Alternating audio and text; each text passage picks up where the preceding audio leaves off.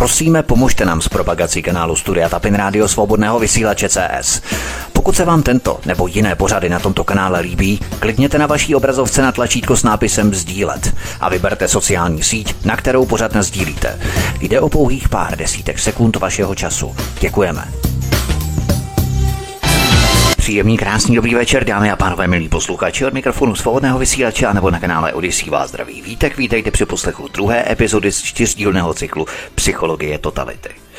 Stručně zrekapituluju a shrnu, co jsme slyšeli v první epizodě Psychologie totality. Podíval jsem se na vzájemné působení a ovlivňování vědy a ideologie. Po začátku COVID-19 jsem se zaměřil na rozdíl mezi vědou a náboženstvím, respektive náboženstvím a vědou. Věda dnes eroduje do obrovských chybných závěrů. Tento trend započal už v roce 2005, jak jsme si řekli minule. Můžeme ho charakterizovat jako falešná věda. Demonstroval jsem to na vědě a její živé praxi. Pak jsem se zaměřil na fenomén bullshit jobs, tedy nesmyslná práce, nesmyslná pracovní místa. Fenomén, kdy navzdory více automatům a robotům máme stále více práce – Odtud je už jenom krůček k systémovému vyhoření.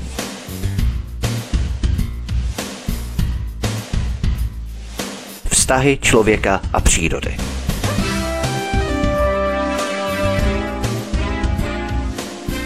Mnoho lidí tvrdí, že ve vyspělých Spojených státech amerických se setkali s mnohem větším počtem lidí, kteří mají starosti – Hypotéky na dům, leasingy, půjčky na auto, splácení školného, drahé pojištění, obavy ze ztráty zaměstnání. Zatímco lidé v chudší Jižní Americe se více usmívali, slavili, setkávali se. Jednoduše byli šťastnější. Tedy barometr spokojené a šťastné společnosti se neodvíjí, jak jsme si řekli na konci minulého dílu, podle její ekonomické nebo technologické vyspělosti. Věda sice vedla k ohromné schopnosti měnit materiální svět prostřednictvím industrializace a mechanizace. To ovšem také vedlo ke vzniku problémů, zejména pokud jde o naše vztahy. A to jak mezi sebou navzájem, tak s přírodou. Navíc se potýkáme s problémy, které jsou způsobené tím, že současná věda často není ani přesná, ani spolehlivá. V minulém díle jsem vysvětlil, že kvalita výzkumu je nejproblematičtější v lékařské vědě. Nejméně 85% lékařských studií dochází k pochybným závěrům kvůli chybám, lajdáctví a podvodům. Díky tomu můžeme například pochopit, proč léky, které jsou ve výzkumných studiích považované za bezpečné, mohou v praxi způsobit tisíce úmrtí nebo vyvolat významné vedlejší účinky. Stejné je to samozřejmě s vakcínami proti covidu i dlouhodobějšími hexavakcínami. Můžu ale uvést celkem nedávný příklad. V roce 2019 byla podaná rozsáhlá žaloba na několik farmaceutických společností za jejich podíl na opioidové krizi. Ta za posledních 20 let zabila až 400 tisíc lidí a zničila nevýslovně mnoho milionů životů. Jedním z poznatků této tragédie je, že ani farmaceutické léky, které se těší dlouhodobému a širokému užívání, nemusí být nutně bezpečné. Teprve v roce 2021 se zjistilo, že oblíbený lék proti bolesti, paracetamol, který je na trhu od roku 1955, obsahuje karcinogenní látky a může být škodlivý pro plod. Tohle se zjistilo po více jak 60 letech. Nejsou ale účinky a vedlejší účinky farmaceutických léčiv před jejich uvedením na trh důkladně testované. Jak je možné, že všechny tyto škodlivé vedlejší účinky nebyly odhalené 60 let? A tady je ten problém. Fenomén zdraví nebo reakce na lék je složitý a dynamický jev. Tento jev nelze změřit ani pochopit v celé jeho šíři. Výzkumník může zaznamenat a sledovat pouze velmi omezený počet reakcí. Například vliv na krevní tlak nebo dýchání. Ovšem ostatní zůstává z velké části v nevědomosti. Výzkum se navíc provádí pouze po omezenou dobu. Vedlejší účinky, které se projeví po tomto období, a to i po generace později, nelze plně zohlednit. A konečně vedlejší účinky mohou být také příliš nenápadné na to, aby se dali zjistit okamžitě, ale počase mohou být docela závažné. Například snížení celkové imunity. Proto je obtížné předvídat účinky léčiv a lékařských zásahů, které se navíc mohou v průběhu času měnit podle toho, jak se mění duch doby. Různý diskurs vede k různým očekáváním a různá očekávání vedou k různým účinkům. To pomáhá vysvětlit, proč se zdá, že léky po určité době na trhu ztrácejí svou počáteční účinnost. Nová terapie často vyvolává velká očekávání, což vytváří silný placebo efekt. Pouze z naivní mechanistické perspektivy lze věřit, že účinky lékařských zásahů lze objektivně měřit pomocí experimentů. Mechanistické myšlení nám dalo obrovskou schopnost manipulovat s hmotným světem. V kombinaci se sebedestruktivními sklony, které jsou nám vlastní, nás to dostalo do nejnebezpečnější situace, v jaké jsme kdy byli. Poprvé v dějinách jsme schopní devastovat přírodní zdroje, na kterých jsme závislí. Vyčerpáváme například světové zásoby ryb a kácíme celé deštné pralesy. S industrializací a mechanizací války navíc mechanistické myšlení otevřeně a přímo ukázalo svůj destruktivní potenciál. Desítky milionů obětí ničivých zbraní, které byly nasazené ve světových válkách, jsou toho němými svědky. A ještě více v následujících letech, kdy zlověstné spojení vědy a vražedného běsnění způsobilo takovou spoušť, že válečné utrpení minulých let ve srovnání s tím současným bledne. Jen jeden příklad – Monsanto vyrobilo 76 milionů litrů Agent Orange, který byl ve Větnamu rozprašovaný k defoliaci stromů a vyhnání Větkongu z džungle. Výsledek? Miliony větnamských i amerických vojáků vážně onemocněli často nádory a rakovinou, což způsobilo deformace nejméně 150 tisíc dětí. Mechanistická věda se sice snažila učinit náš život pohodlnějším, ale v mnoha ohledech ho také učinila nebezpečnějším. Jsme stále více ohroženější silami, které jsme sami uvolnili v podobě jaderných nebo vodíkových zbraní. Nebo geoinženýrství. A většinou tyto síly skončily v rukou malé globální mocenské kliky. V důsledku industrializace, mechanizace a technologizace světa se výrobní kapacity ekonomická moc prostřednictvím sebestředného bankovního systému a psychologická moc prostřednictvím masmédií dostali do rukou stále menšího počtu lidí. Osvícenská tradice slibovala lidem autonomii a svobodu, ale svým způsobem přinesla lidem větší pocit větší závislosti a bezmoci než kdykoliv předtím. Tato bezmoc způsobuje, že lidé stále více nedůvěřují těm, kteří jsou u moci. Už v průběhu 19. století mělo stále méně lidí pocit, že političtí představitelé skutečně zastupují jejich hlas ve veřejném prostoru nebo hájí jejich zájmy. V důsledku toho se také člověk oddělil od společenských vrstev, které politici reprezentovali. Zůstal vykořeněný a nespokojený s celkem společnosti. Nepatřil už k žádné smysluplné sociální skupině. Přestože osvícenská tradice vznikla z optimistické a energické snahy člověka pochopit a ovládnout svět, vedla k přímému opaku, totiž ke zkušenosti ztráty kontroly. Ocitáme se ve stavu osamělosti. Jsme odříznutí od přírody a existujeme mimo sociální struktury a vazby. Cítíme se bezmocní a žijeme pod mraky, o kterých víme, že přinášejí naší zkázu. A přitom všem jsme psychicky i materiálně nezávislí na našich politicích. To vůbec ne. Jejich vřeštění o změně je jenom kouřovou clonou. Ale jsme závislí na globální mocenské klice, které nedůvěřujeme a se kterou se nemůžeme stotožnit. Právě v této atomizaci a roztříštění můžeme rozpoznávat elementární složku totality.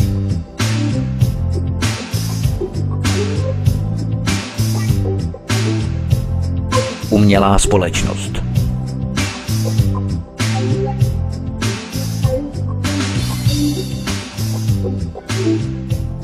Jaký je konečný cíl této mechanistické ideologie? V tomto případě musíme hledat rozdíl mezi teorií a praxí. To, co je naprosto logické v teorii, se v praxi stává naprosto utopistickým, nepředvídatelným jevem. Mechanický převod teorie do praktického využití se stále častěji ukazuje jako velký omyl – Můžeme to vidět například na rozdílu mezi přírodními a umělými výrobky, ať už se jedná o geneticky upravenou rostlinu, laboratorně vyrobené maso nebo imunitu vyvolanou očkováním. Kdykoliv uměle reprodukujeme přírodní jev na základě racionální analýzy, tak umělý jev nikdy nebude totožný s tím přírodním.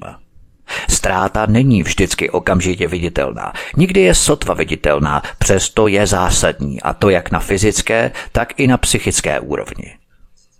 Digitalizace lidské komunikace místo skutečných osobních setkání je toho dobrým příkladem. S covidovou krizí udělal tento trend digitální společnosti velký skok kupředu. Práce na dálku se stala normou. Studentský život se odehrával online a dokonce aperitiv a káva se konzumovaly před televizními nebo počítačovými obrazovkami. Zpočátku byl tento trend vnímaný především jako nutnost a občas jako výhoda. Lidé se cítili chránění před viry, ušetřili čas, vyhnuli se dopravním zácpám, snížili svou ekologickou stopu a ušetřili se stresu a nepohodlí, které mohou být charakteristické pro setkání s lidmi. Toto zrychlení online existence ale také urychlilo vyhoření a vyčerpání. A to do té míry, že někteří dnes hovoří o digitální depresi. Jazyk a komunikace.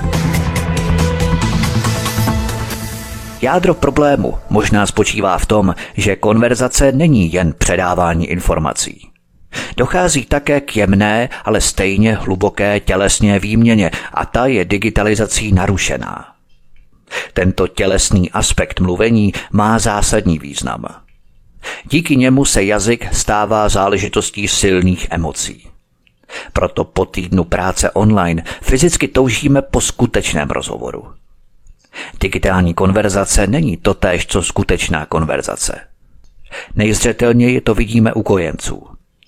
Během prvních šesti měsíců se učí rozlišovat jazykové zvuky ohromujícím tempem, ale pouze při poslechu někoho, kdo je fyzicky přítomen, nikoli při poslechu zvukové nebo videonahrávky. Rané učení jazyka je neoddělitelné od fyzické přítomnosti druhého. Dítě se stotožňuje s řečí těla matky, protože uspokojuje své fyzické potřeby teplem jejího těla, mlékem s jejich prsou. Dítě sleduje matčinu tvář a napodobuje výrazy, které na ní hrají. S největší pozorností naslouchá zvukům, které vydává. Už při svém nejranějším vzlikání a práči odráží melodii a tóny matčiny řeči. A co víc, tato synchronizace probíhá už před narozením v děloze. Experimenty totiž ukazují, že pláč kojence bezprostředně po narození se už melodicky podobá hlasu matky – a pokud novorozeně přikojení na levém prsu poslouchá přes sluchátka hlas své matky a přikojení na pravém prsu hlas někoho jiného, začne výrazněji více kojit na levém prsu. Závěr je nevyhnutelný. Dítě se už v děloze seznámilo s hlasem své matky. Život v děloze ho předurčilo k tomu, aby rezonovalo s tímto konkrétním hlasem – po narození dítěte tuto prvotní rezonanci dále rozvíjí. To se neděje nahodile. Dítě dosahuje jakési symbiozy s matkou prostřednictvím tvůrčího napodobování jejich zvuků a výrazu tváře. Tak bude cítit to, co cítí ona. Když přebírá matčin šťastný výraz, cítí i její radost. Když přebírá její smutný výraz, sdílí i její neštěstí. Něco podobného platí i pro výměnu zvuků. V cinkání a řinčení matčiny řeči se chvěje blaho a žal její bytosti. A dítě, které tuto řeč napodobuje, s ní rezonuje na stejné psychologické vlně. Tato raná rezonance mezi dítětem a jeho sociálním prostředím vede k jedinečnému jevu. Tělo malého dítěte je zatížené řadou vibrací a napětí, které se usazují v nejhlubších a nejjemnějších vláknech jeho těla. Vytvářejí jakousi paměť těla, která nejenže programuje funkci svalstva, žláz, nervů a orgánů, ale také předurčuje dítě k určitým psychologickým stavům nebo poruchám v dospělosti. Lidské tělo je proto v pravém slova smyslu struným nástrojem. Svaly, které pokrývají kostru a další tělesná vlákna, jsou v raném dětství uváděné do určitého napětí prostřednictvím imitačních jazykových výměn. Toto napětí určuje, s jakými sociálními jevy bude člověk rezonovat. Určuje frekvence, na které bude v pozdějším životě citlivý. Proto mohou určití lidé a určité události doslova brnkat na strunu. Dotýkají se těla a jako takové se dotýkají i duše. Právě z tohoto důvodu může i hlas způsobit, že tělo onemocní, anebo naopak ho uzdravit. Proto má hlas zásadní význam zejména v raném věku. Nedostatek hlasu je pro malé dítě osudným – Rakousko-americký psychiatr René Spitz studoval dvě skupiny dětí, jejichž biologické potřeby, jako jídlo, pití, oblečení, bydlení, byly uspokojované stejným způsobem. Až na to, že jedna skupina měla stabilní psychickou vazbu s pečovatelem a druhá ne. Špic zjistil, že úmrtnost byla výrazně vyšší ve druhé skupině, tedy té skupiny, která neměla psychickou vazbu se svým pečovatelem. Tento jemný fyzický rozměr jazykové výměny zůstává důležitý po celý život. Při mluvení Dospělí, stejně jako malé děti, neustále zrcadlí mimiku a postoje svého protějšku, aniž by si to uvědomovali. I na to byly prováděné výzkumy tzv. zrcadlových neuronů. Děje se tak prostřednictvím jakési vnitřní nápodoby – prostřednictvím nepatrného a nepostřehnutelného zvýšení svalového napětí. Ať už je to jakkoliv jemné, je to více než dostatečné k tomu, aby člověk v krátkém časovém úseku odhadl hlubší vrstvy subjektivního prožívání druhého člověka a napodobil je.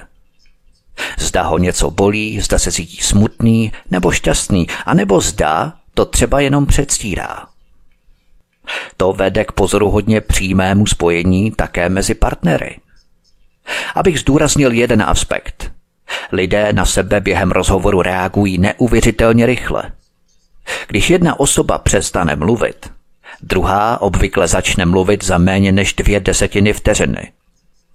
Doba reakce na semafor při jízdě automobilem je v průměru pětkrát delší.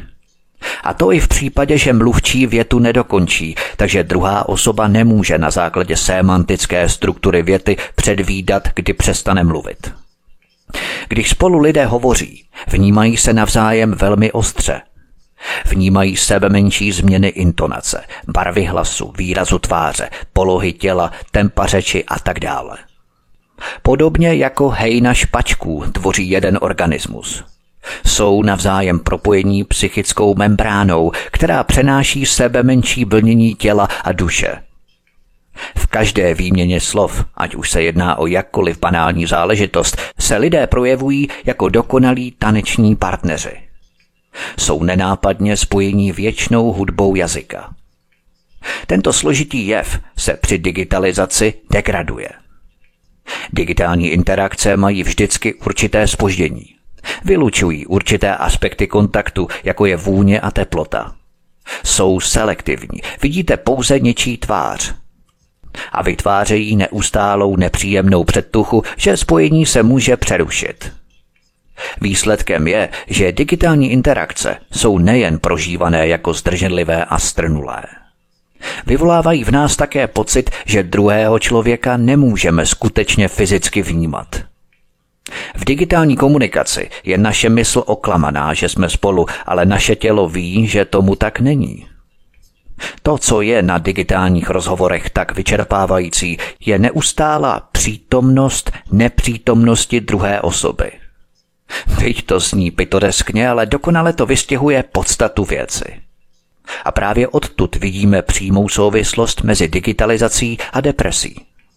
V klasické psychoanalytické teorii je deprese spojená s frustrujícím prožitkem bezmoci, vyvolaným pasivitou nebo nepřítomností milované osoby. V dětství například jsou to rodiče. Následně tomu druhému oplácíme stejnou mincí. Sami se stáváme pasivními, tedy depresivními. Digitální spojení vede k podobné dynamice. Cítíme se bezmocní vůči druhému, kterého prožíváme jako nepřítomného a nedosažitelného a reagujeme frustrací a pasivitou. Tedy cítíme se vyčerpaní. Digitalizace jednoduše odličťuje rozhovor.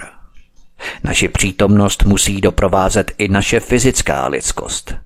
Nadšení, radost, smutek, bolest, nejistota, úzkost, vztek, láska.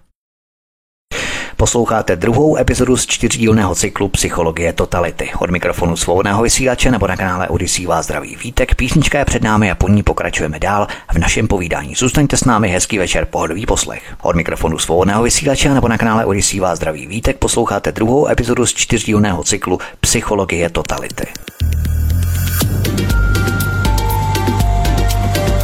Digitální mechanistický svět Pokud je to všechno pravda, proč jsou tedy digitální interakce tak přitažlivé? Je pohodlné komunikovat tímto způsobem s lidmi, kteří jsou daleko. To je jistě pravda. Ve hře je však i další psychologický faktor. Přední charakteristikou lidské zkušenosti je naše nejistota. Žádné jiné zvíře není tolik pronásledované pochybnostmi nebo sužované existenciálními otázkami. A to platí zejména pro náš vztah k druhým. Jak mohu tomu druhému prospět? Má mě vůbec rád? Považuje mě za přítele? Znamenám pro něj vůbec něco? Co ode mě vlastně chce? Takové a podobné otázky si klademe dnes a denně. V digitální konverzaci ve které je druhý doslova držený v odstupu, ale přesto je možné ho oslovit, se tyto věčné otázky a s nimi spojená nejistota a strach stávají méně palčivými. Pocit kontroly je mnohem větší. Je snaží některé věci selektivně ukázat a jiné skrýt. Stručně řečeno, lidé se za digitální zdí cítí psychologicky bezpečněji a pohodlněji. Ovšem platí za to cenu ztráty propojení. A tím se dostávám k tématu mechanizace světa. Právě mechanizace světa způsobuje, že ztrácíme kontakt se svým okolím a stáváme se atomizovaným subjektem. Právě tím subjektem, ve kterém můžeme rozpoznat podstatnou složku totality. Anonymní, digitální a tím pádem i snadno ovladatelná masa. Část společnosti je uchvácená mechanistickou ideologií. Nábožně naslouchá pečlivě vybranému zástupu odborníků, kteří nám denně v médiích předkládají statistiky a údaje. Jak jsme si řekli, tyto věci nejsou v žádném případě globálně měřitelné. Tyto tendence zapadají do širší vize ideální společnosti – Instituce, které se zabývají společností budoucnosti, jako například Světové ekonomické fórum, považují za samozřejmé, že svět bude směřovat k jakémusi digikosmu. Společnosti, ve kterém se lidský život odehrává převážně online. Ku podivu tento trend sleduje i ekologické hnutí 21. století – pokud se vydává cestou ekomodernismu, usiluje o záchranu přírody tím, že ji chrání před člověkem. V tomto pojetí je pro ně život v přírodě zločinem. Stejně jako zapalování kamen nebo konzumace normálního masa. V rámci takovéto logiky je ideální život strávený v uzavřených prostorách na nitrožilní kapačce – Skutečnost, že člověk a příroda tvoří mystickou jednotu a mohou existovat v harmonii, je považovaná za romantickou a nereálnou představu. Dokonce i přímo nebezpečnou, vezmeme-li v úvahu naléhavý problém klimatických změn. Tato společenská vize se protíná s takzvaným transhumanismem – Jedná se o současnou iteraci mechanistické ideologie, která považuje za žádoucí, ba dokonce nezbytné, aby budoucí lidé fyzicky a duševně splynuli se stroji. Transhumanisté chtějí nahradit chaos vrávorajících těl přísně technologickým internetem těl. Za tímto účelem mají být těla prošpikovaná mikročipy a sledovaná prostřednictvím výkonného internetu. Jakmile toho bude dosaženo, bude možné účinněji než dosud bojovat proti zločinům a sexuálnímu obtěžování, ale také provádět genetickou korekci a preventivní medicínu prostřednictvím sběru biometrických údajů a nahrazovat přirozenou odolnost těla umělou imunitou generovanou vakcínami. I lidská mysl by měla z tohoto vývoje prospěch. V roce 2020 Elon Musk oznámil, že do pěti let už nebudeme potřebovat těžkopádnou lidskou řeč, tento zdroj věčných nedorozumění, protože poskytne mikročip, který bude možné zabudovat do mozku a který umožní lidem komunikovat prostřednictvím bezchybných digitálních signálů. Vzpomínáte si na můj pořad o Klausi Švabovi? Ten už v roce 2016 předpovídal stejný čip v mozku s názvem Neuralink – Řešil jsem to v pořadu o Klause Švabovi a Světovém ekonomickém fóru. Oba v podstatě tvrdí to též. Čip v hlavě, přes který budeme komunikovat navzájem i se sítí. To, co následuje, by nemělo být překvapením. V rámci této utopie chtějí také ovládat povětrnostní podmínky pomocí radikálních mechanicko-technologických prostředků. Taková opatření jsou považovaná za nezbytná kvůli globálnímu oteplování a technologové věří, že to dokáží. Mohou například zastínit slunce umístěním chytrých zrcadel mezi Zemi a slunce, vypouštěním sulfátových mraků z raket nebo odpalováním křídových bomb ve stratosféře. Totálně zešíleli, považují sebe a svou mechanistickou vědu, ideologii za posvátné náboženství. Oni vnutí svou vůli této planetě. Geoinženýrství jsem probíral v mých pořadech Poručíme větru dešti, Kdo vlastní počasí a Planeta jako zbraně. Ovšem tato triumfální hudba mechanistické ideologie vždycky obsahuje disharmonický tón. Jestli už něco víme, tak to, že dosažené pohodlí má vždycky svou cenu, která se obvykle projeví až když je příliš pozdě. Například etylenoxid, používaný ve stovkách výrobků každodenní potřeby, se ukázal být karcinogenním. Stejně jako asbest, který se používal v budovách dříve. Souvislost mezi chemickými látkami a chronickými neinfekčními degenerativními chorobami, takzvanými civilizačními chorobami, je v podstatě dobře známá. Ovšem to nezastaví ani nepřesměruje neúnavnou snahu tlačit civilizaci dál po této cestě. Čím větší je vliv mechanistické vědy na svět, tím více je jasné, že vytváříme problémy, pro které jen těžko najdeme řešení. A příkladů je spousty. Stále hustší plastový koktejl v oceánech nebo jaderný odpad, který zůstává aktivní po tisíce let. Proč je lidstvo tak beznadějně svedené mechanistickou ideologií? Částečně proto, že je pod vlivem iluze – Iluze, že jsme schopní odstranit nepohodlí existence, aniž bychom se museli sami sebe vůbec ptát. Nejlépe to ilustruje moderní medicína. Příčina utrpení se obvykle hledá v mechanické závadě v těle nebo ve vnější entitě, jako je patogenní bakterie nebo virus.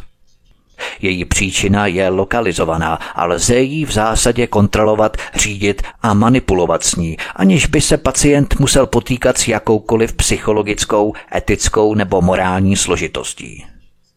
Pilulka nám pomůže zbavit se našich problémů. Plastická operace nás zbaví našich komplexů, aniž bychom se museli ptát na původ našeho studu a rozpaku. Zatímco praktické aplikace mechanistické vědy nám usnadňují život, podstata života nám v jistém slova smyslu stále více uniká. Velká část tohoto procesu se odehrává v našem podvědomí. Ale prudký nárůst akutního duševního utrpení je neklamným znamením, které je patrné na povrchu společnosti. Díky přesunu těžiště od národní směrem ke globální moci se bourá hierarchie společnosti a s ní spojené lokální sociální struktury. Postupně jsme se vyvrátili z našeho sociálního řádu a přírodního kontextu. V tomto odčarovaném mechanistickém světě se život stává nesmyslným. A náboženské referenční rámce také ztratily soudržnost. Všechno se přetváří ve víru v uměle vytvořený mechanicko-vědecký ráj transhumanismu. Zaslepenou víru v náboženskou vědu. A právě tady vzniká spodní proud totality. Naivní víru, že z vědeckého poznání lze vytvořit bezchybnou humanoidní bytost a utopickou společnost. Je to více než zřejmé spojení. Na jedné straně nacistická idea vytvoření čistokrevného nadčlověka na základě eugeniky a sociálního darwinismu. Na straně druhé stalinský ideál proletářské společnosti založený na historickém materialismu. Je to stejné jako současný vzestup transhumanismu. Současná totalita je nakonec logickým pokračováním všeobecné posedlosti vědou. Víry v uměle vytvořený ráj.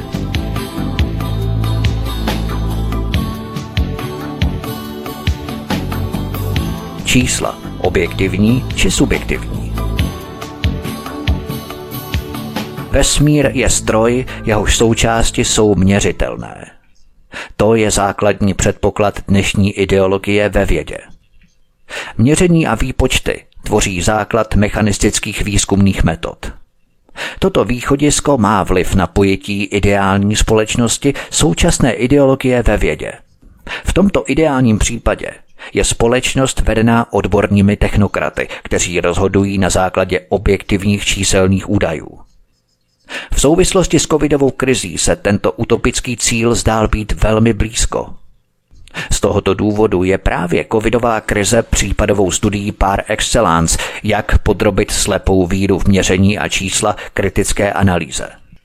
Až do této nedávné covidové krize se společnosti primárně neřídily na základě číselných údajů.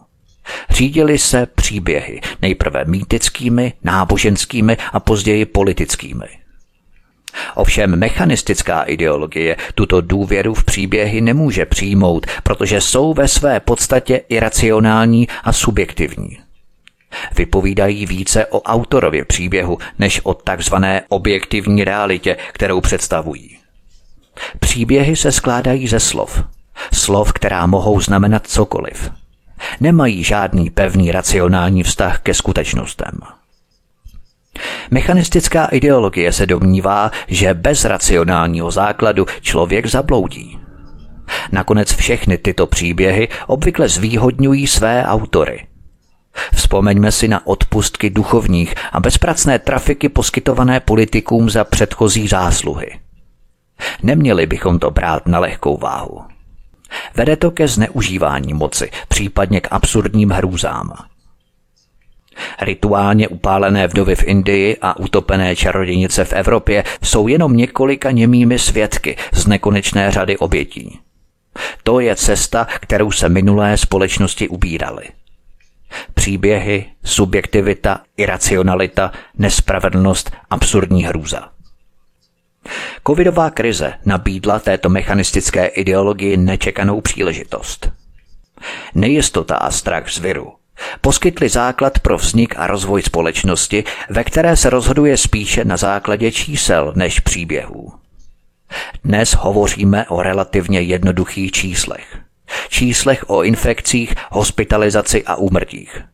V budoucnu možná budeme hovořit o špičkových biometrických údajích, které přesně zmapují každý aspekt tělesné funkce – na rozdíl od slov nabízejí čísla objektivní základ pro transparentní a racionální rozhodnutí.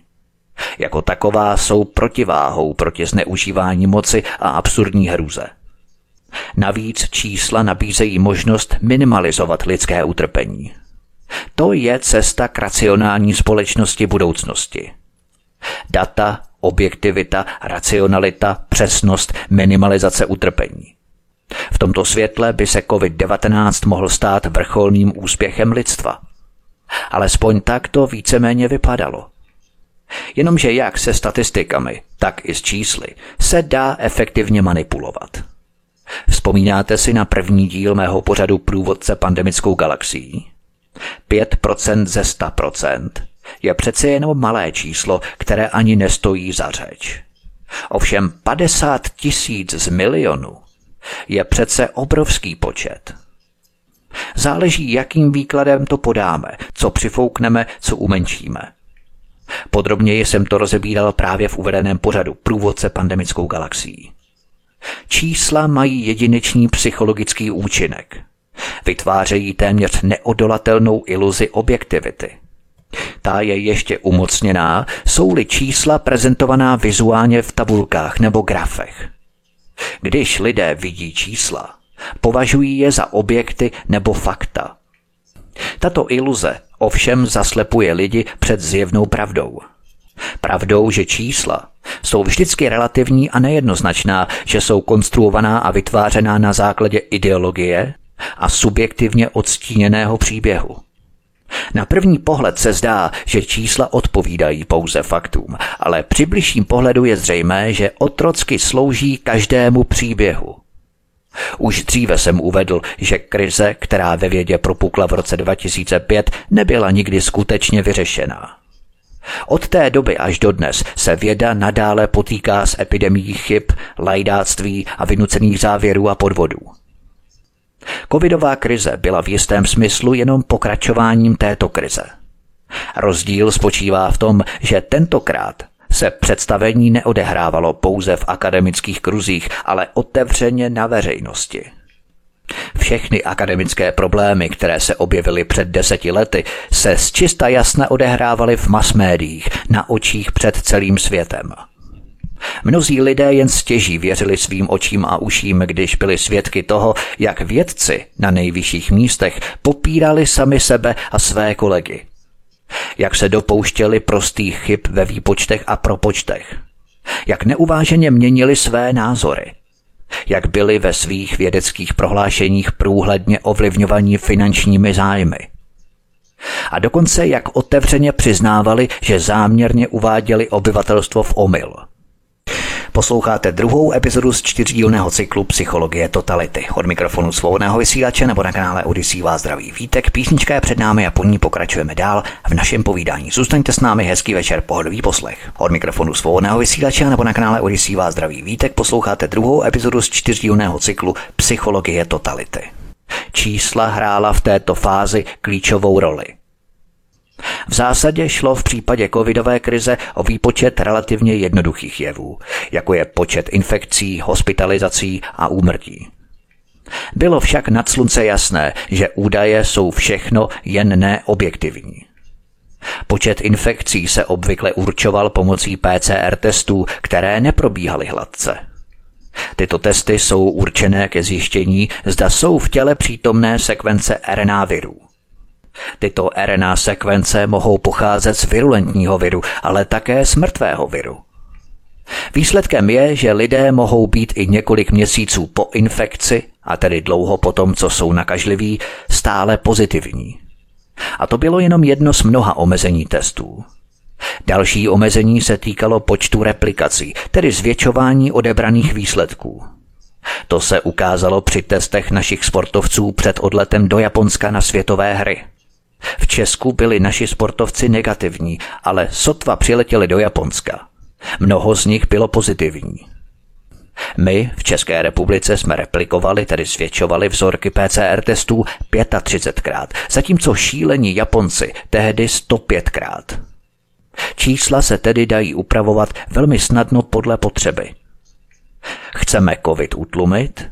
Budeme replikovat třeba jen desetkrát. Chceme další vlnu? Budeme replikovat 50krát.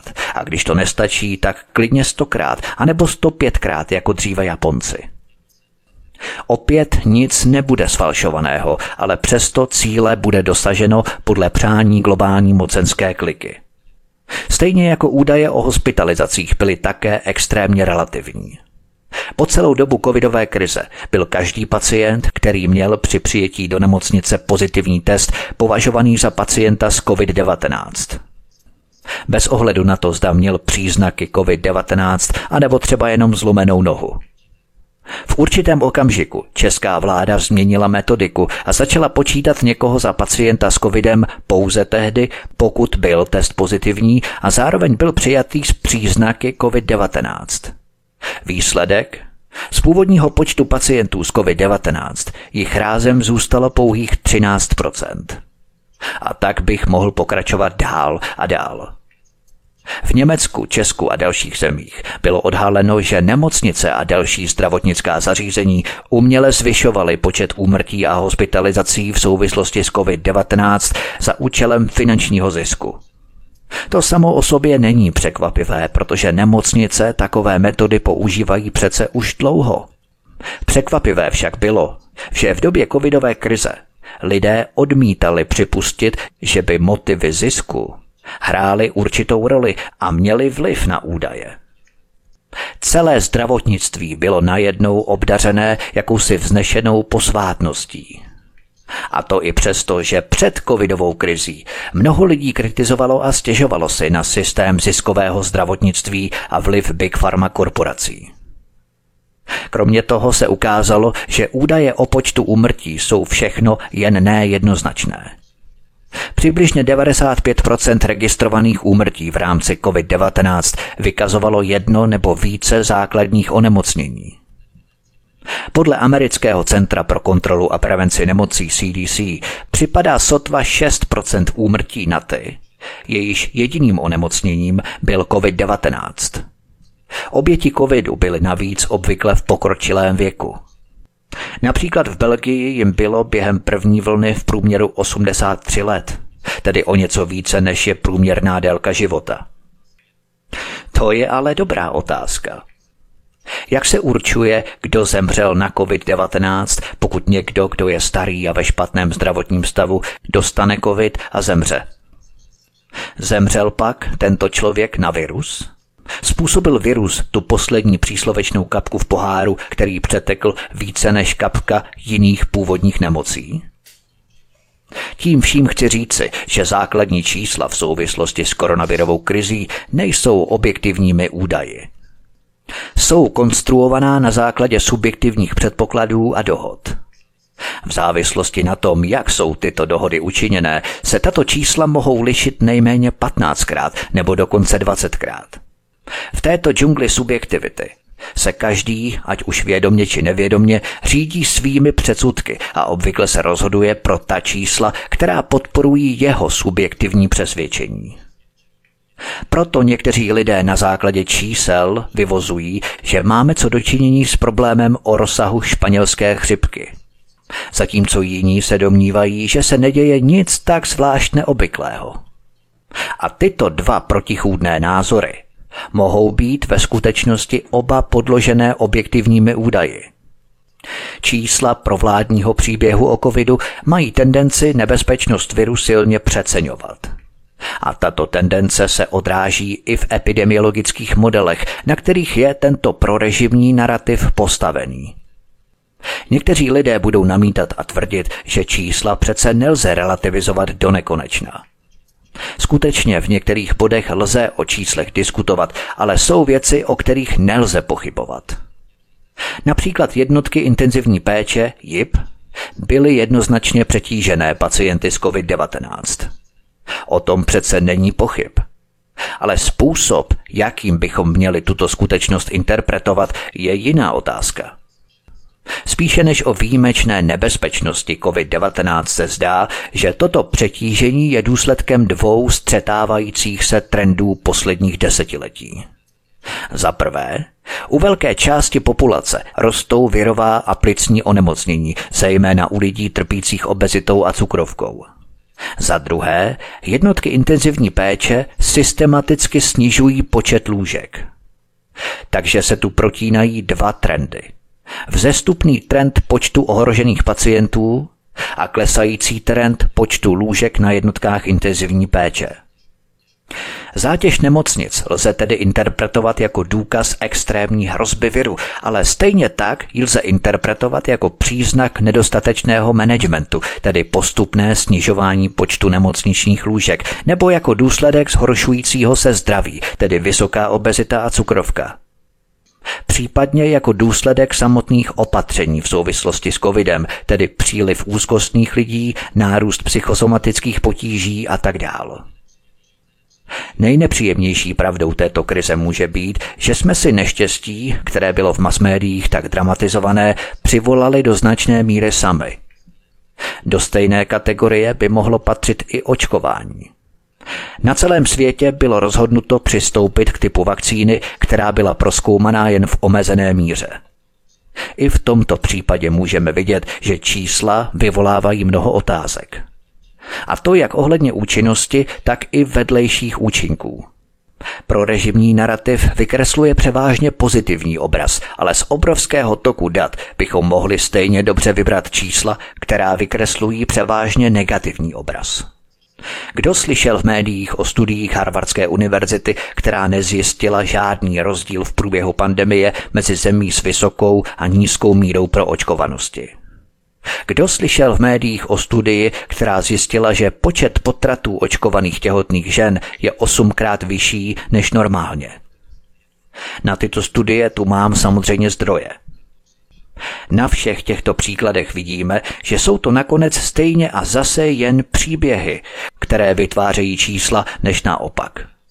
To je to, co je předmětem sporu. Zdánlivá objektivita díky číslům a statistikám je podřízená pro režimnímu narrativu a příběhu.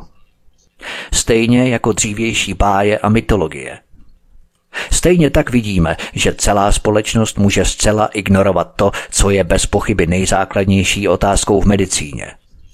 Jsme si jistí, že lék není horší než nemoc.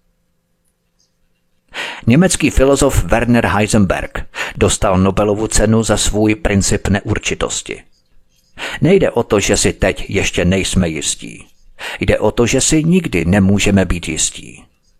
Ovšem nám se to nelíbí. Pokud nám data ještě neposkytují jistotu, schromáždíme další. Tímto způsobem jsme jako společnost uhranutí nekonečným průvodem čísel, ale nikdy potom nedospějeme k tomu, na čem skutečně záleží. K otevřené debatě o subjektivních a ideologických rámcích, ze kterých čísla interpretujeme. Právě to způsobuje polarizaci společnosti. Protože skutečné otázky, které je třeba položit, se nacházejí na ideologické úrovni. Například, vnímáme člověka jako biochemický stroj, který je třeba technologicky monitorovat a farmaceuticky upravovat – anebo jako bytost, která nachází své učení v mystické rezonanci s jiným a s věčným jazykem přírody. Tedy víra v objektivitu čísel je školácky naivní. To platí i pro zběsilý tanec čísel v covidové krizi. Každý si může vybrat čísla, která odpovídají jeho vlastním předsudkům.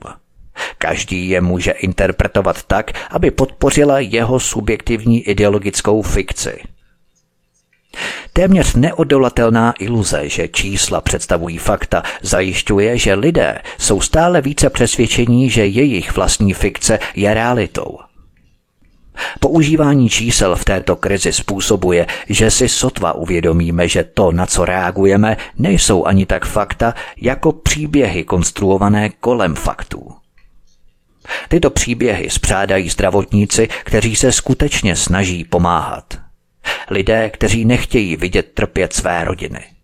Akademici, kteří chtějí poskytovat informace co nejobjektivněji. Konstruují je ovšem také politici, kteří se cítí nucení jednat rozhodně. Vůdci, kteří ztratili kontrolu a vidí příležitost převzít mocenské otěže zpět. Odborníci, kteří musí skrývat svou neznalost. Akademici, kteří vidí příležitost prosadit se – farmaceutické společnosti, které cítí peníze, média, která se vyžívají v semzačních příbězích, ideologie, které vidí v technokratickém totalitním systému jediné řešení zdánlivě neřešitelných problémů naší doby. Vliv subjektivity při konstrukci a interpretaci čísel je tak silný, že mu podléhají i vědci, jejíž profesí je být objektivní. Podobně jako turisté na cestě bez mapy a kompasu, kteří chodí v kruhu a vracejí se k výchozímu bodu, tedy k vlastním subjektivním předsudkům. To je samozřejmě vážný problém, protože cílem vědy je objektivní hodnocení a vyloučení vlivu subjektivních preferencí na vyvozené závěry. Fanatická víra v objektivitu měření a čísel, která je typická pro mechanistickou ideologii, je nejen neopodstatněná, ale také nebezpečná. Mezi subjektivními předsudky a čísly vzniká totiž jakési vzájemné posilování. Čím silnější jsou předsudky, tím více si člověk vybírá ta čísla, která tyto předsudky potvrzují. A čím více čísla předsudky potvrzují, tím jsou ještě silnější. Aplikováno na covidovou krizi. Společnost nasycená strachem a znepokojením si z nesčetných čísel vybírá ta, která její strach potvrzují. A vybraná čísla pak tento strach ještě posilují. Výsledkem je nepřiměřená hysterie a sklon k dramatu. Z ekonomického hlediska recese a bankrot nesčetných firm a malých podniků. Ze sociálního hlediska trvalé poškození vazeb mezi lidmi. Z psychologického hlediska ještě větší strach a větší deprese. Z fyzického hlediska zhroucení imunity a fyzického zdraví. A k tomu můžu ještě dodat z politického hlediska vznik totality. Jsme-li totiž přesvědčení, že naše vlastní subjektivní fikce je realitou, budeme si také myslet, že naše realita je nadřazená fikci ostatních. Tak nabýváme přesvědčení, že svou fikci můžeme druhým vnutit všemi možnými prostředky. Alternativní hlasy jsou stigmatizované skutečným ministerstvem pravdy, přeplněným ověřovateli faktů, fact-checkery. Svoboda slova je omezovaná cenzurou a autocenzurou. Právo lidí na sebe určení je porušované vnuceným očkováním, které společnosti vnucuje téměř nemyslitelné sociální vyloučení a segregaci. Diskurs kolem covidové krize vykazuje rysy typické pro vznik totalitních režimů 20. století. Nadměrné používání čísel a statistik, které ukazují radikální pohrdání fakty – stírání hranice mezi fakty a fikcí. A také fanatické ideologické přesvědčení, které ospravedlňuje klamání a manipulaci a v konečném důsledku překračuje všechny etické hranice. Typické rysy pro vznik totality. Posloucháte druhou epizodu z čtyřdílného cyklu Psychologie totality. Od mikrofonu svobodného vysílače nebo na kanále Odisí vás zdraví vítek. Písnička je před námi a po ní pokračujeme dál v našem povídání. Zůstaňte s námi, hezký večer, pohodový poslech. Od mikrofonu svobodného vysílače nebo na kanále Odisí vás zdraví vítek. Posloucháte druhou epizodu z čtyřdílného cyklu Psychologie totality.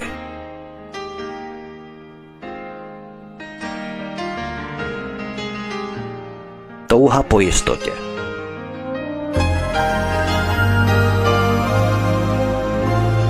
Měli bychom se zamyslet nad tím, co společnost předurčuje k tomu, aby lpěla na této číselné iluzi jistoty. Tento útěk do falešné jistoty je logickým důsledkem psychologické neschopnosti vypořádat se s nejistotou a rizikem. Neschopnosti, která se ve společnosti hromadila po desetiletí, možná i staletí. Věda se totiž za poslední století přiklonila z otevřenosti a osvícenství k dogmatům a slepým přesvědčením. Popsal jsem, jak její praktické aplikace izolují lidi od sebe navzájem i od přírody. Popsal jsem také, jak se vědecká utopická snaha o umělý a racionálně kontrolovatelný vesmír rovná zničení podstaty života. Také jsem popsal, jak víra v objektivitu a měřitelnost světa vede k absurdní své voli a subjektivitě. Jenomže věda má ještě další velkou ambici. Osvobodit člověka od jeho úzkosti a nejistoty a jeho morálních příkazů a zákazů. Náboženství po staletí zatemňovalo lidskou duši iracionálním strachem z pekla a zatracení. Utrpení a nemoci byly božím trestem – Stárnutí a nemohoucnost bylo něčím, s čím je třeba se smířit. Tělesné rozkoše byly poskvrněné stigmatem hříchu. Společnost byla zadušená chmurnými příkazy a zákazy. Někdy v průběhu 17. století se na obloze objevila hvězda lidského intelektu. Člověk se začal dívat ven. Před jeho rozumným pohledem se neobjevil ani Bůh, ani ďábel. Strach vštěpovaný náboženstvím byl prohlášený za neopodstatněný. Už nebyl důvod přijímat společenskou smlouvu, kterou společnosti vnucovali klerikové. Člověk začal zkoumat svět, který ho obklopoval. Studoval lidské tělo a příčiny nemocí a utrpení. S lidským stavem se nebylo možné smířit, bylo třeba ho zlepšit. Po další tři století převládal energický optimismus. Lidský stav se dal zpříjemnit. Nemoci a utrpení se daly vyléčit silou lidského intelektu. Příkazy a zákazy minulosti byly prohlášené za zbytečné. Stále volnější morálka nakonec člověka smířila s tělesními touhami, které byly dříve vnímané jako ohrožující. Zmizela ochromující cenzura všeho, co odporovalo náboženství. Svoboda slova se stala základním právem. Vzdělání se stalo všeobecně dostupným. Právní pomoc se stala právem pro všechny. Láska byla zbavená povinnosti uzavírat manželství a mít děti. Sexualita byla obnovená a spojení s hříchem a skažeností bylo zrušené. Tento proces se ale nějakým způsobem obrátil opačným směrem. Idealizace lidského intelektu nakonec vedla k zesílení strachu z nemoci a utrpení. Zatímco mezilidské vztahy byly poznamenané nejistotou a zmatkem. Stará přikázání a zákazy nakonec nahradila džungle pravidel, předpisů a nová hyperpřísná politická korektnost. Jak tomu můžeme rozumět z psychologického hlediska? Bez ohledu na to, kolik peněz investujeme do výzkumu vědy, medicíny a celkového zdravotnictví, strach z nemocí a utrpení vůbec nezmizel. Lidé jsou stále méně tolerantní k riziku. Mánie pojištění je toho asi nejlepším příkladem. Postupně se etablovaly úrazové a požární pojistky – Potom se tato mánie rozšířila na životní, nemocniční, cestovní pojištění a pojištění storna a nakonec na pojištění téměř všeho. Dnes jsou pojištěné nejen stromy, rostliny, psy a kočky, ale také nohy Kristiana Ronalda, zadek Jennifer Lopézové, prsa Taylor Swiftové, úsměv Julie Robertsové a sperma Davida Lierota. To všechno až na miliony dolarů. Nemluvě o pojištění proti zlomeným srdcím, nárazu meteoritu a škodám způsobenými duchy a strašidly a únosy mimozemšťany. Asi už nikoho nepřekvapí, že v dnešní době si už můžete pojistit i své vlastní pojištění. Tyto zoufalé pokusy vyhnout se jakémukoliv riziku si ale vybírají svou daň, a to nejen v podobě pojistného. Lékařské zákroky, které by měly odstranit utrpení, jsou stále častěji zdrojem zoufalství. Rozšířená spotřeba psychotropních látek, léků proti bolesti a dalších farmaceutických produktů vedla k desítkám milionům závislých a nespočtu úmrtí. Dnešní preventivní medicína navíc hrozí, že se život stane sterilním a nelidským. Dobrým příkladem je reakce na COVID-19 maniakální vyhýbání se infekcím. Jinými slovy, horečná snaha vyhnout se jakémukoliv nebezpečí se paradoxně stala velmi nebezpečnou. Důsledky této zoufalé snahy ovládat náš život vážně ovlivňují naší svobodu a práva jako jednotlivců. Na počátku 21. století vedla například válka proti terorismu k vážnému narušení soukromí. Toto narušení našich práv i soukromí dramaticky roste během covidové krize. Je to hotová mánie. Zvířata jsou zavíraná do klecí kvůli ptačí chřipce. Celosvětová populace je v domácím vězení kvůli covidu. Lidé a zvířata, potenciální šiřitelé nemocí, jsou pro sebe navzájem příliš nebezpeční, než aby je bylo možné pustit na svobodu.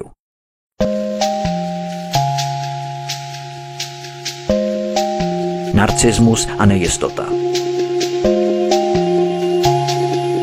Tento společenský nárůst strachu a nejistoty vede ke dvěma dalším psychologickým jevům. Narcismu a něčemu, čemu já říkám regulační mánie. Abychom pochopili tuto souvislost, potřebujeme další část vývojové psychologie. Začnu vysvětlením souvislosti mezi lidskou nejistotou a narcismem. Když jsem se dříve v tomto pořadu zabýval rozdílem mezi digitální a skutečnou konverzací, tak jsem popsal, jak kojenec symbioticky rezonuje s matkou prostřednictvím rané výměny řeči těla a tímto způsobem realizuje prvotní touhu po splynutí s druhým. V jistém smyslu ale dítě jako samostatná psychologická bytost téměř neexistuje. V prvních měsících života, než se dítě dokáže poznat v zrcadle, si nedokáže vytvořit mentálně vizuální obraz vlastního těla. V důsledku toho neví, kde končí jeho tělo a kde začíná okolní svět. Své vlastní věmy umístuje nejen do vlastního těla, ale i do lidí a předmětů, které ho obklopují. Konkrétní příklad. Když ho píchne v ruce, nepodívá se na svou ruku, protože si neuvědomuje, že pocit bolesti se nachází právě tam. A platí to i naopak. Dítě cítí pocity druhých přímo ve svém těle. Například, když se dívá na nikoho, kdo je byt, jeho tvář ukazuje stejnou grimasu a pláče, jako by bylo samobyto. V tomto symbiotickém, ale zároveň chaotickém splynutí zkušeností musí dítě mentálně uchopit to, co je jádrem jeho existence. V interakci s postavou matky musí zjistit, co musí udělat, aby si zajistilo její péči a blízkost.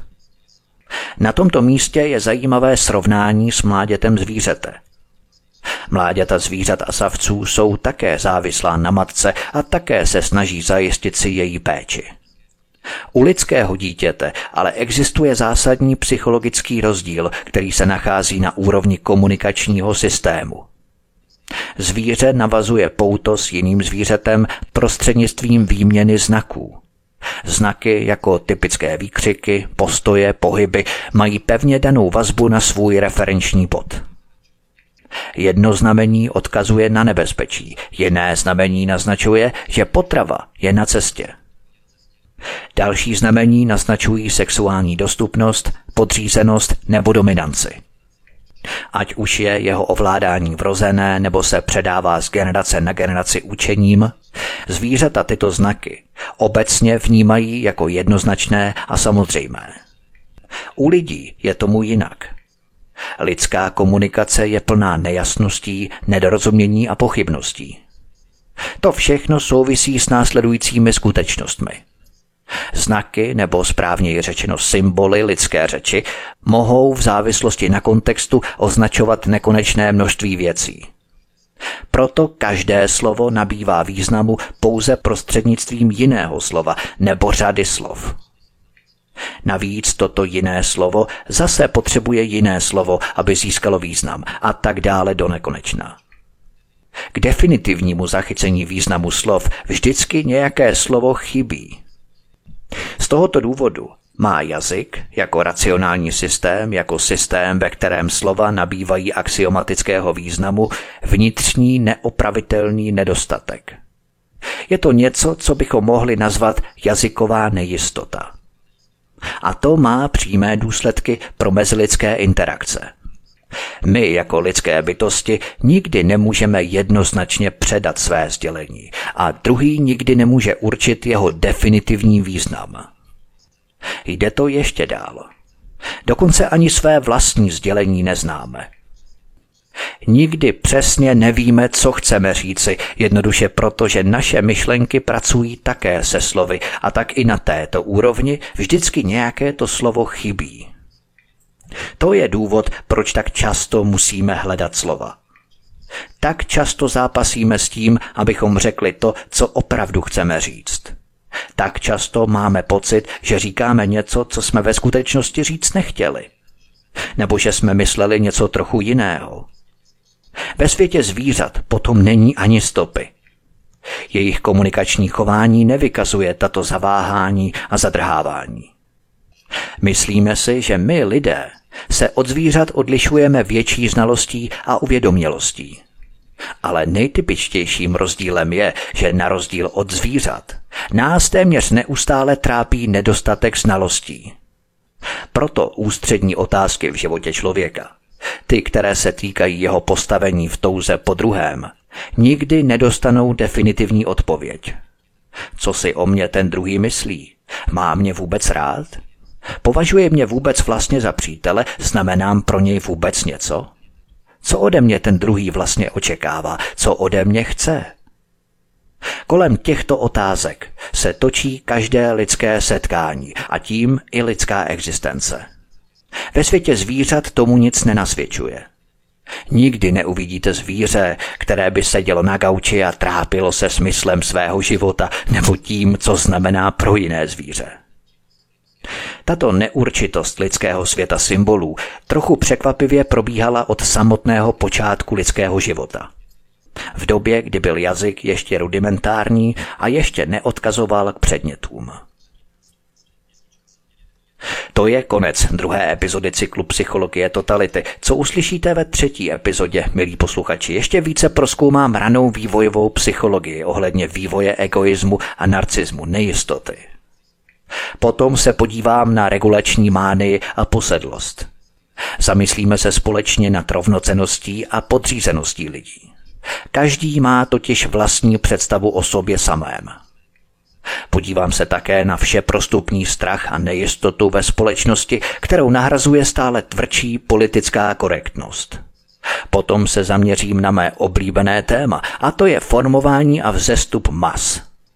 Při formování masy musí být totiž splněné čtyři základní podmínky. Jaké to jsou, se dozvíme ve třetí epizodě.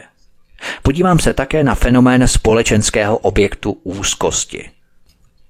S tím právě elity pracují velmi efektivně. Terorismus, klimatické změny, viry. Objekty úzkosti, kolem kterých se dav sjednotí. A nejenom tomu se budeme věnovat ve třetí epizodě Psychologie totality. Já doufám, milí posluchači, že se vám tento díl líbil a pokud ano, tak určitě budu hrát a budu kvitovat značení, pokud se ho rozhodnete sdílet na sociální média, kliknutím na tlačítko sdílet na tomto kanále a také se prosím zaregistrujte a přihlašte na tento kanál Odyssey, kliknutím na tlačítko odebírat a také zvoneček, respektive zapnout notifikace. A prosím také mě zanechte vaše postřehy, co byste chtěli třeba doplnit nebo rozšířit v rámci toho, co jsem načrtl v rámci tohoto tohoto dílu. Budu velmi rád, protože diskuze je základním prvkem komunikace, o čemž vlastně tento i další díly budou pojednávat. Takže diskutujme spolu, používejme jazyk, používejme naše jazykové prostředky, zkusme co nejvíce specifikovat to, co chceme říct, abychom se cítili co nejméně nejistí. Takže to by bylo všechno od mikrofonu svobodného vysílače nebo na kanále Odyssey vás zdraví vítek, mějte se všichni moc krásně a příště u třetího dílu Psychologie totality se s vámi budu těšit naslyšenou. Prosíme, pomožte nám s propagací kanálu Studia Tapin Rádio Svobodného vysílače CS. Pokud se vám tento nebo jiné pořady na tomto kanále líbí, klikněte na vaší obrazovce na tlačítko s nápisem Sdílet a vyberte sociální síť, na kterou pořád sdílíte. Jde o pouhých pár desítek sekund vašeho času. Děkujeme.